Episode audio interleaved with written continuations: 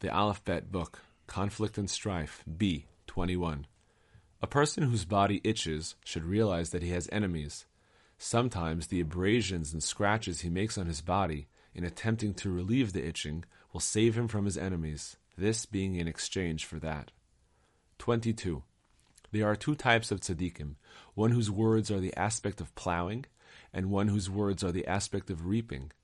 Said otherwise, one tzaddik's speech corresponds to the male arousal for marital relations, while the other's corresponds to drawing the seed into the womb and fetal conception and gestation. Therefore, when there is a quarrel between these two tzaddikim, an outsider should not meddle in their verbal exchanges, so as not to ruin the deeper intention. 23. A person would, with enemies should take an oath not to drink wine. This will give him mastery over them. 24.